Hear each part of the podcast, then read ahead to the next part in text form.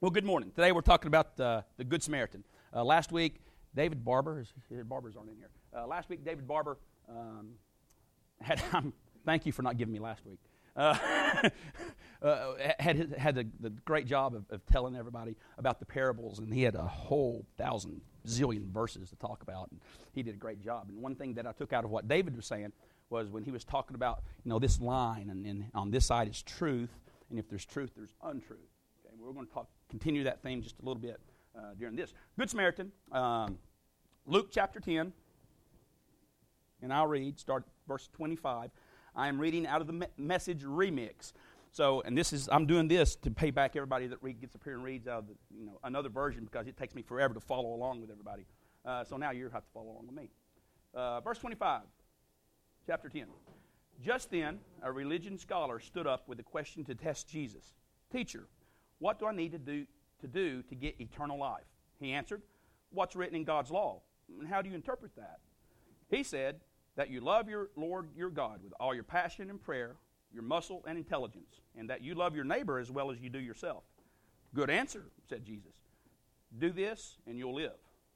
Looking for a loophole, he asked. And just how would you define neighbor? Jesus answered by telling a story. We're going to stop right there for a second. There's two parts to these, this scripture, okay? There's the historical part, which we just read. This is what's happened, okay?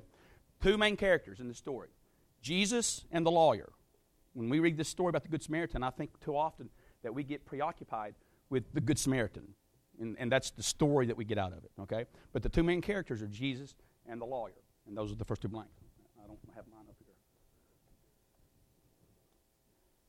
Continuing. Jesus answered by telling a story.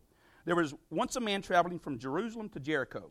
On the way, he was attacked by robbers. They took his clothes, beat him up, went off, leaving him half dead. Luckily, luckily, a priest was on his way down the same road, road, but when he saw him, he angled across to the other side. Then a Levite, religious man, showed up. He also avoided the injured man. A Samaritan traveling the road came on to him. When he saw the man's condition, his heart went out to him. He gave him first aid, disinfecting and bandaging his wounds. Then he lifted him onto his donkey, led him to an inn, and made him comfortable. In the morning, he took out two silver coins and gave them to the innkeeper, saying, Take good care of him. If it costs any more, put it on my bill. I'll pay you on my way back. What do you think? Which of these three became a neighbor to the man attacked by the robbers? The one who treated him kindly, the religious scholar, scholar responded. Jesus said, Go and do the same. So I hope you had fun following me in my version. Two main characters Jesus and the lawyer. Um, we, we got to, to backtrack a little bit into the, into the scripture uh, because what was going on right here, this is, happens right after Jesus had gathered the 70. Basically, Jesus picked the team right here and had a pep rally. He picked people out two by two and sent them out and said, Go preach. Go to your towns, go to the houses. Don't work, don't take any money, and just live off what people give you. And tell them when you talk that God was near these folks. Okay? This was a religious, a spiritual pep rally that Jesus was leading. So there's a big crowd of people here. Okay? Big crowd of people. Excuse me. Uh, in the conversation, the lawyer, Jesus is talking, get, get pep rally. He's got these 70 people already picked out. Um, and, and, and this lawyer, okay, he's a religious scholar. He knows the Torah. He knows the first five books of the Bible. Moses, it, just great. Okay, this is his job. And Jesus is giving this pep rally, and he turns around to his disciples, and in private, he says, What you've just heard is incredible. There's prophets and kings that can't hear this. You are very fortunate. And he turns back around. Now, about this time, a lawyer stands up in his, what the lawyers wear in Jerusalem back then? Were they the, the a robe and a tie? robe and tie. Did they have the little sparkly jewels and stuff like that? That's a priest, I know, but I'm thinking of a lawyer. I don't know. I mean, this is a religious scholar. I just gave you some thumbs up, but you missed it, so never mind. Um, you're welcome. This lawyer stands up as a lawyer. Master. Now, when I was reading this, um, you know, you see this a lot. People go, "Oh, master, rabbi." oh yeah, this is a lawyer. He stands up, a, a Jewish lawyer, and he goes, "Master." And when I read it, after the 15th time. I, I felt sarcasm, okay, from this, this lawyer's mouth. He's, this is a proud guy, Jewish master. What, what can I do to inherit eternal life? Now, to a good Southern Baptist, what is your definition of eternal life? Huh? Being saved. Salvation. Okay? So this Jewish lawyer was, was in my head thinking or asking, what do I need to do to be saved? Now, I, I don't think that he was thinking being saved by knowing and having a relationship with Jesus at this moment. This is the God, okay, Jehovah. And Jesus looks at him. And at this point, next blank, the lawyer's the expert because he's tempting Jesus. The Greek word, I can't pronounce it, ekpirazo, means to put to a test. He's not tempting Jesus into sin. Here's, a relig- here's your college professor asking a student. I was asking Bobby, Dr. Robert Wilson, about his PhD. And when he went to get his PhD, did the professors in his oral presentation, do they try to trick you? Do they ask you things to, you know, kind of mess you up? And he said no, which ruined that part of the whole lesson, so never mind. Um, but here's this, this Jewish lawyer that's testing Jesus on his theology with a bunch of people around. Master, what do I need to do to inherit, inherit eternal life? And Jesus says, I don't know. Well, what, what do you think? What's in the law? Okay? The lawyer's coming to Jesus as an expert in the law, trying to test Jesus. Jesus, in this point, is the novice. And Jesus reverses the roles and says, You tell me what you think. You're the lawyer. And the lawyer tells Jesus two things in Deuteronomy love the Lord your God with all your heart, with all your mind, with all your soul, and all your strength. Jesus goes, mm-hmm. And then he comes out of Deuteronomy, or Leviticus, did I get backed up, mixed up? Comes out and says, and love your neighbor as yourself. That's what the law says. And Jesus says, Yep. Ding, ding, ding, ding, ding. You're right.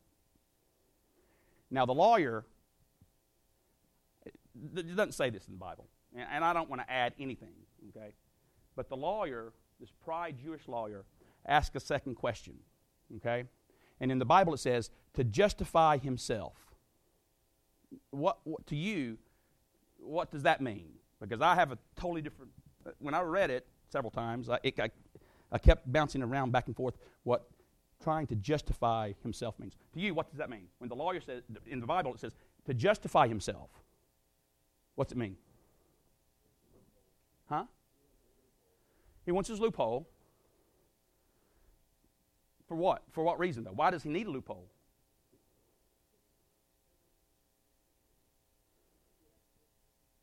Yeah, his neighbor or another Jewish person maybe, can you see if, if it says he's trying to justify himself that he might be feeling a little guilty? No, for the way he's living his life. He just t- quoted the law love the Lord your God with everything you got, and love your neighbor. Okay? And at this point, the, I think the lawyer is, is thinking, I think I just stepped into a trap. And Jesus said, or he asked Jesus, Who's my neighbor? Is it this table and this table and that table? I mean, is that table? I mean, look at that table. I don't. It's amazing. Look at this table. Do they have to be my neighbors? I, don't know. I, I don't think they'd help me any. And we get into the to the make believe part of the scripture, the parable. Okay, and this is what I was giving you thumbs up, David. The parable. This is a story that Jesus makes up, that shares a truth. Okay? Um, and Jesus answering the question, second question, who's my neighbor? A certain man went down from Jerusalem to Jericho. Uh, we don't know his name. We, we don't know what he does. We don't know where he's from. We know a certain man is leaving Jerusalem down to Jericho. Um, Jerusalem, what's the landscape around Jerusalem for those who've been there? Hilly. Hilly. elevation of Jerusalem. It's on, it's a hill, it's on a hill. Elevation is 3,300 uh, uh, feet, 3,300 feet above sea level. Lookout Mountain is 2,100 feet. So we're dealing with a, a hill taller than Lookout Mountain. Down to Jericho. Jericho was a desert, okay? It was in, in a valley desert, 3,300 feet below Jerusalem, okay? There was no interstates. There was no Highway 27. There was no Ochs Highway coming off Lookout Mountain. There's a man coming off of Jerusalem to Jericho going home. Uh, who? Does anybody know? Who lived in Jericho? The majority of the people in Jericho were who? Jericonians. What did they do for a living, the Jericonians? Is that a word? what the Jericonians, most of the Jericonians, does anyone know? Because I, I didn't until I was looking at it. No, they were not nomadic. It was a city um, in, the, in the desert. They were not nomadic. They were, huh? Blackjack dealers. No. Uh, they worked at the church. They worked at the synagogues, and, and, and they were the lay people that would go to walk to Jerusalem every morning, work 10 hours, walk back home every night. Okay? So, who's Jesus' audience? Right here's another blank somewhere. I don't. Who was the audience of this, this story right now? Who was the audience? The lawyer and remember this was a spiritual pep rally. He just picked his team. There's 70 guys wandering around, okay? There's the disciples over here. And there's a big crowd. The, then the, the, the, the bandwagon that followed Jesus are over here. There's a lot of people, mostly other Jews. The audience were other Jews. So, when someone's telling you a story, if I said, Today, a certain man left Stuart Heights Baptist Church to go to Northgate, what are you going to assume that man was doing? No, he's going to Northgate. He's leaving Stuart Heights Baptist Church, going to Northgate. He's a fellow believer. He just came from church. He either works at the church or he's a visitor coming to visit the church or something, to do. He's going to the Piccadilly after church, okay? So, in this conversation, a certain man going from Jerusalem to Jericho, to the, to the audience, they're thinking psychologically, this guy's a Jew, and he probably works at a church, okay? And, and, and Jesus is an expert storyteller. That's a blank somewhere. Jesus is an expert storyteller because not only is he talking in high def and in color, it's the truth, okay? And he's an incredible communicator because he is telling people in the story things that they know without ever saying the words, okay? The way he lines his story, I'm a tour guide. I've been a tour guide for 25 years. And, and, and I get a lot of accolades for the things I do on my tours. Um, Jesus would have been an incredible tour guide, okay? He had a big problem, though. Uh, most tour guides, half the stuff they say are lies. If you go somewhere and you have a tour guide, half the stuff they say is a lie. And the other half, you shouldn't really believe. Okay? That's just true, not me, but tour guides. Jesus had a problem because he told the truth. But he's an incredible way, a, a way of painting the picture of the story with just a certain word to make the people he was listening to, his audience, make the story bigger. Okay, so here's a certain man going down from Jerusalem to Jericho. These people thinking this is a, a guy that works at the church. He's going to Jericho, 17 miles away, down 3,300 uh, uh, 3,300 feet elevation change to a desert where there's caves and rocks and stuff. The name of this road, the Jericho Road, was the Way of Blood. That was the name because it was, it was like walking from Lookout Mountain down Tunnel Boulevard. Three people got shot this week on Tunnel Boulevard, okay? Just to get you an idea by himself walking through Tunnel Boulevard at night, going home from work, and some muggers jump out. Okay, we don't know who the robbers were. Uh, we don't know what they took. Uh, they tore his raiment, tore his clothes, ripped his clothes off of him, took his money, took his stuff. And in some commentaries, they said most of the time these brigades of, brigades of, of guys, the robbers and the thieves, they would, they would beat people with sticks and clubs, not to kill them, but just so they might not recognize them and ID them later, so they couldn't be chased. So, baseball bat, whack, and I'm ripping off clothes and taking money and stuff. We're getting away. And they leave him laying in a ditch, half dead. The audience now is going, serves him right, walking down there in the middle of the night, Tunnel Boulevard. He should have known better than that. He should have stayed in Jerusalem. Man, wonder what's going to happen. And Jesus says, a priest comes by. Now, um, the hierarchy of, of Jewish culture top of the food chain were the priest. Okay? If your son grew up to be a priest, my son's a priest. And then right after that, you know, your, my son is Pastor Gary Jared. Sure is. Right after that would be the Levites, the Sunday school teachers, and the deacons, and the volunteers that did everything at church. That's the second level of hierarchy of the, the Jewish culture food chain. After that, it would be the normal guy. He's Jewish, he's just a normal guy. It, it, it's just people that, that or stonemasons or woodworkers or something. After that, you get tax collectors. They don't really care for them, okay? Tax collectors, outcasts, criminals, sinners. Then you got Samaritans. And then after that, you got us. You got the Gentiles. So there's a very defined hierarchy of Jewish culture on who their neighbors were. Okay? A priest walks by. And, in my head, in my motion picture, high def TV, you know, the priest is, is walking down the street, down the dirt road, and he's, he's aware of the dangers because it's the way of the blood. And he sees a lump right over there. And it's a man. And he just keeps walking. He just glances, don't want to get involved. He just keeps walking. Now, the audience now at this point is going, huh, just like today, when someone mentions to you, he's a TV evangelist. Your thought just then. See? Back then, I'm sure it was the same way. Some folks looked at the priest and went, hypocrite. Oh, yeah, he's a good preacher, but, you know, he's just not living the way he's preaching. He's not walking the walk. Okay? I'm sure some of those people in the audience saw that coming. Then Jesus says, the next man that came by was a Levite. He was the deacon in the church or the Sunday school teacher. And if you skip a comma, it says he passed on by. But if you look in between commas, it says he came and looked. So now the deacon walked over to this dead, this half dead body and went, But there was no TV cameras around and nobody watching. How does Jesus t- tell us how not to pray? How not to pray? Huh? How? When the Bible says, pray not like the Pharisees and the hypocrites.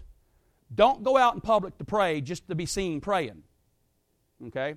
So here's this deacon in the church walking down, and he came and he stopped, and he looked down at this half dead body and kind of nudged him Oh, oh, help.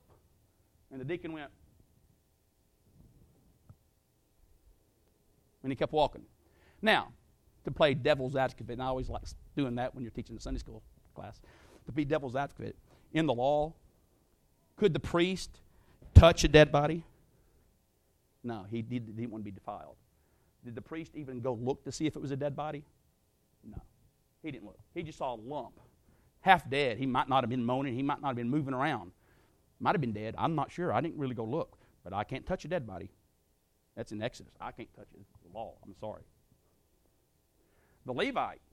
There's even verses in the Old Testament that says, you know, even the workers at church, you know, the guys that kind of police the grounds, the security, the guys that make sure the lines are straight and stuff like that.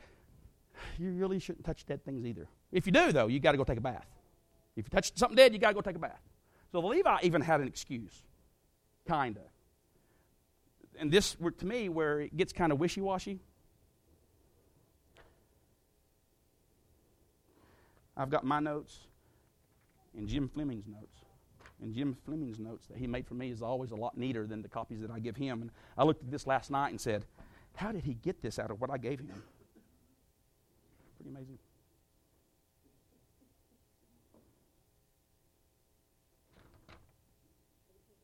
Mm, I can't read it. Maybe it's in my notes. Leviticus 19 18. You shall not take vengeance nor bear any grudge against the children your, of your people, but you shall love your neighbors yourself. That's one law, okay? So now we're, we're, we're doing conflicting things. You can't touch a dead body, you got to go take a bath if you do. Where's the Exodus thing? Here we go. If you meet your enemy's ox or his donkey going astray, you shall surely bring it back to him again. Okay, I'm, we're comparing and contrasting. The law says if you're fighting someone, you got an enemy, and his donkey gets lost, and you find it, take it back to him. If your enemy is thirsty, if your enemy is hungry, Go give him some food, give him some water. Kind of like showing love, okay? But you can't touch a dead body. If you do, you got to take a bath. And then we got this whole love your neighbor thing as yourself. And it's throwing some wrench in somebody's eyes, okay? They're just, they're, he's, it can be confusing. The audience, they know the law for the most part. Jesus talks about a priest, talks about a Levite. They're waiting, he's got them hooked.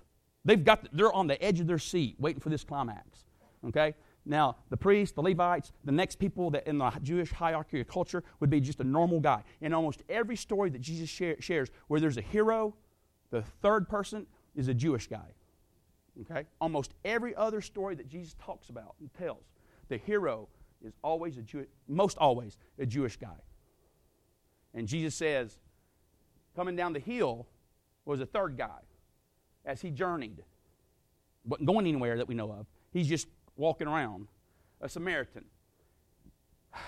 Now, you've got all this, his audience, Jewish folks, and, and they, they, oh yeah, the priest, some of the guys hypocrites, so we can expect that. The Levites, the deacons, you know, I've seen that deacon cuss one day and chewing tobacco. I ain't really, but you can, no way can you even bring a Samaritan in this story. There's no possible way. They're half breeds. They're outcasts. They're dogs. Nah, I don't, I don't, I don't, I don't think this is right. Does anyone now, Jim, Nehemiah, Sanballat, when Nehemiah was, was trying to rebuild the walls, the guy that came to him and says, "You know, listen, listen hey, let's do something." Sanballat, he was the governor of Samaria. Okay, here's I'm I'm going to read this. This is from the concordance. I forgot the guy's name, but this is some problems that that the Jewish folks in Jerusalem had with with Samaritans. Or does anyone know anything? Why was there a problem with Samaritans? I'll read. The Jews, after the return from Babylon, set about rebuilding their temple. The Samaritans offered to aid them, to help. The Jews, however, perceiving that it was not from a love of truce, true religion, but they might obtain a part of the favors granted to the Jews by Cyrus, rejected their offer. The consequence was a long and bitter animosity arose between the Jews and the Samaritans. One. Nehemiah was engaged in building the walls of Jerusalem. Samaritans used every art to thwart his undertaking. That was Sanballat. The Samaritans at length obtained leave of the Persian monarch to build a temple for themselves. This was erected on Mount Gerizim, and they strenuously contended that it was the place designated by Moses as the place of worship. That's pretty big. Okay? This is pretty big.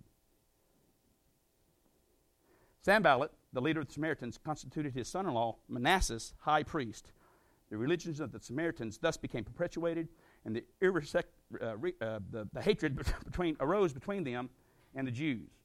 Afterward, Samaria became a place of resort for all outlaw, outlaws of Judea Jewish criminals, sinners, refugees, the violators of Jewish laws, those who have been excommunicated betook themselves to safety of Samaria and greatly increased their numbers and hatred which subsisted between the two nations.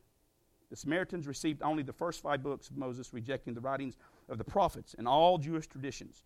From these causes arose the uh, differences between them, so that the Jews regarded them as the worst of the human race and had no dealings with them. Jerusalem hated them hated them. Almost worse than the Gentiles. Big problem. And Jesus introduces the hero in the story as a Samaritan. And you got these, these the audience of the Jewish, Jewish folks. You got the disciples who are probably going,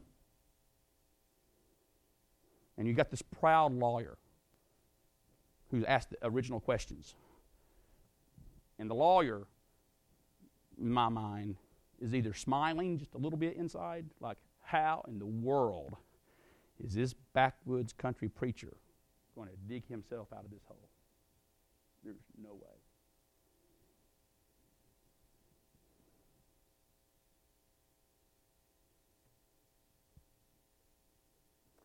But as a certain Samaritan, as he journeyed, came where he was, and when he saw him, he had compassion so he went to him and bandaged his wounds, pouring on oil and wine, and he set him on his own animal, brought him to an inn, and took care of him. On the next day, when he departed, he took out two denarii, gave them to the innkeeper, and said to him, Take care of him, and whatever more you spend, when I come back, I will repay you. So, which of these three do you think was the neighbor? The Samaritan he, he didn't know if this guy was a Jewish guy. He, he, he was just some guy laying down. Um, about a month and a half ago, uh, when Jim asked me to do this lesson, I asked about 19 people in our small group in this Sunday school class if they've ever had help from a Good Samaritan. And I was, I was trying to tie certain things in to the story. Of the 19 people I asked, 16 people had something happen that they had Good Samaritans. Three people that we know No, I can't really think of anything. Cool. Of the 16 people that I asked, I had some questions. I said, Well, what was the story? I'm not going to tell it to the Sunday school class. I, I just, I just want to know, you know, kind of a basic story. Running out of gas, like my keys in my car, uh, this, that, and the other. And I asked a few other questions. And then the last question if you saw this person just kind of walking around, what was your perception? I mean, was it somebody that you would think middle class, halfway well dressed, you know? 30% said, yeah, they were pretty much well dressed. Almost everyone else said, I would never have anything to do with it, whether just their perception of the person, on how they looked. Okay? I'm glad you're here. Flat tire, and Jim Fleming stops. You need some help. Almost all of us will go, yeah.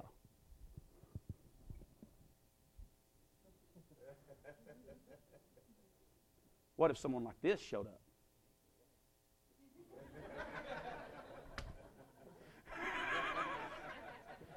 okay? I don't know why. I don't know why. But every time someone has helped me with anything, it's someone that I really wouldn't hang out with for whatever reason. You know, they look like Jim Fleming, the people that I hang out with, not saying anything. Most of my friends don't have these things sticking out of the lip. Okay? I, have got. I, why is it that good Southern Baptists who like to wear ties to church and pants, why is it that we're afraid to help? I'm not talking tornadoes. I'm talking about when there's no cameras around.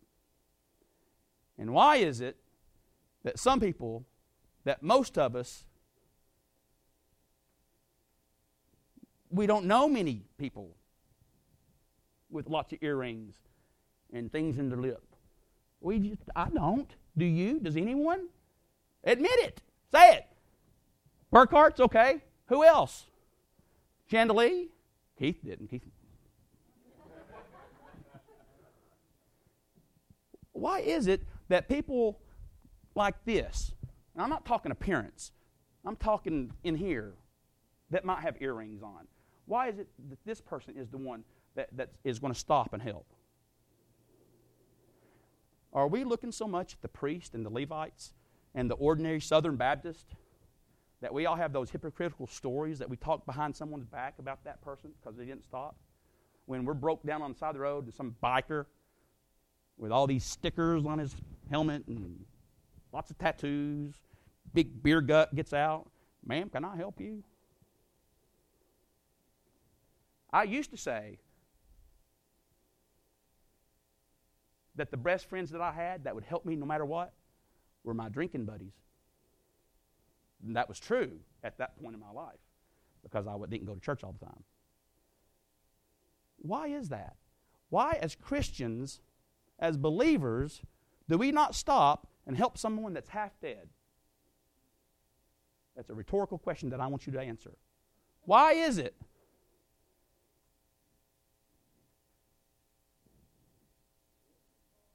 commitment involved. Of what? Haven't we committed our life already to Jesus? What more can there be? Do we not love enough? The Samaritan stopped and had compassion. He had compassion. And that's another blank somewhere. Get Jim's out. He had compassion. He loved. Not for the sake that he knew this person, that he had a relationship with this person. He basically had love for people, okay? And he stopped. Do we have that compassion? Luke 10 uh, 34. He took care of him. He didn't just stop, mop his brow. He stopped. Now, he journeyed. He was, a, he was journeying. The Samaritan was journeying. I don't know if they had first aid kits back then. He probably did. If he was, he was, in, he was a Samaritan, in way of blood and he journeyed, he probably had some type of rudimentary first aid kit. So he took care of him. He bandaged him up. you know, some commentary said that he probably ripped his shirt and bandaged him with his shirt. I doubt that. He probably had a first aid kit. Okay? I, I I'm a boat captain. I have a first aid kit. Sure, this guy from Samaria walking around on a donkey had a first aid kit. Oil and wine. He disinfected the wounds. Okay? He got some olive oil, some wine. wine. disinfected it. Okay? This was. Exp- as Christians, we just keep a bottle of wine in the back seat. I got four minutes. I got 10 minutes to four minutes. Um, love is expensive. Okay? Love's not convenient. The compassion part. Love's not convenient. Sometimes we got to love when it's not a good time to love. We're busy. We're busy. But we got to stop sometimes and have that commitment to love. It's not convenient. Sometimes love is expensive. This guy, Samaritan, as he journeyed, he used his own stuff, his bandages, whether he ripped his shirt or not, I don't know, but his, his, his wine and his oil. That's expensive stuff for this stranger just so he wouldn't get germs. Okay? Love is expensive sometimes. Then he picked him up and laid him on his donkey, walked some distance to an inn. Okay? Now, some of the commentaries I read said, you know, this wasn't in Jerusalem, this was an inn. That the innkeeper more than likely knew this guy. So, this journeyman, this Samaritan, he, he was a traveler, whether he was a salesman, I don't know, doesn't say. But apparently, this innkeeper knew him, and there was a little relationship, a little trust involved. And the Samaritan walks into this hotel with this half dead person with a big old bandage and smells like alcohol and says, Hey, I got to leave. I got some business to do. Can you take care of him? Uh, uh and oh, where's my wallet? I, don't know my wallet is. I'm driving illegally today. And he pulls out some money and says, says, Hey, here's, here's some money right now for the room. And, and if he, you know, bleeds out or something, take care of him. And I'll come back later on. You know I will. I'm back here all the time. Twice a week I come back. I'll come back and I'll pay you back. I'll repay you. Okay, I'll repay you. That's another blank somewhere. So this Samaritan that the Jews hated, loved somebody, had compassion on him. It was not convenient for him. He took care of him with his own stuff and gave money and said, If there's any more money needed, I'll be back and I'll pay you back. Love is expensive. Okay? Women do this. Not what? Do this. love is expensive. it's just funny have everybody doing this at me. Love is expensive. Is that love? Is that love? No, it's not love. Eh. But it's not what the love we're talking about here. Sometimes you have to go out of your way, and it's going to hurt financially to love. Not when there's tornadoes and there's TV cameras. It's every day. Okay? So, as Christians, as believers in Christ, with that commitment that Matt was talking about, we have got to go out of our way and stop. And that's the big key word today is to stop and love. Kind of. Kind of. Three blanks underneath the I will pay you blank. First thing is love. That's the first thing I got out of this lesson. I've read some commentaries, read some other emails talking about pride, and I don't like focusing on negative stuff. I want to focus on positive stuff. First thing I got out of it was love. The second thing I got out of this lesson was love. That's the blank. And the third thing I got out of it was love. We don't have enough of it.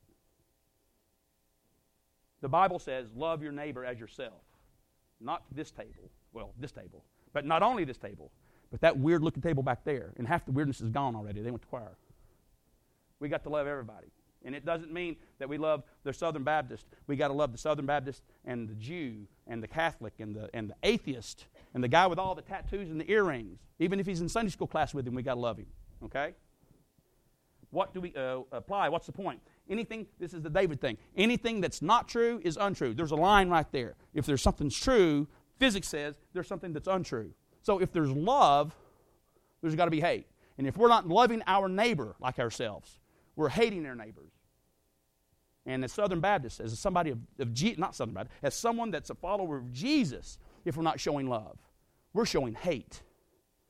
And that's not a good thing. We've got to show love. We have something on our wall in our kitchen, and it's a Bible verse. We got Bible verses all over the place. But uh, and I always read this when I go get my gallon of milk, gallon milk for my one little Debbie gallon milk, and it's right there. And I read, it, I said, "That's pretty cool. That's pretty cool." And then I was reading, I did this lesson, and I went, "That's a great Bible verse."